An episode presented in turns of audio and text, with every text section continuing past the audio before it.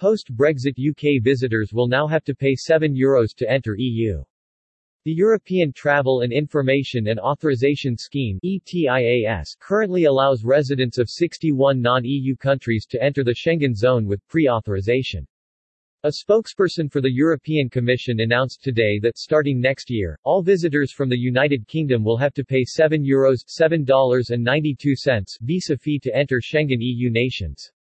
The executive branch of the European Union confirmed today that the British travellers will be charged the visa fee, in line with the bloc's existing scheme for non-EU nations and will have to pre-register their details before being allowed to enter EU.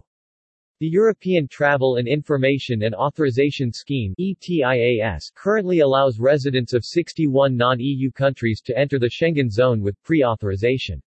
Rather than needing a visa, the scheme charges a levy, which permits holders to stay in, and travel around, Schengen signatory EU states for up to 90 days. From late 2022, as part of post-Brexit arrangements, the UK will be added to ETIAS, covering all Schengen area nations as well as a number of non-Schengen micro-states such as Vatican City.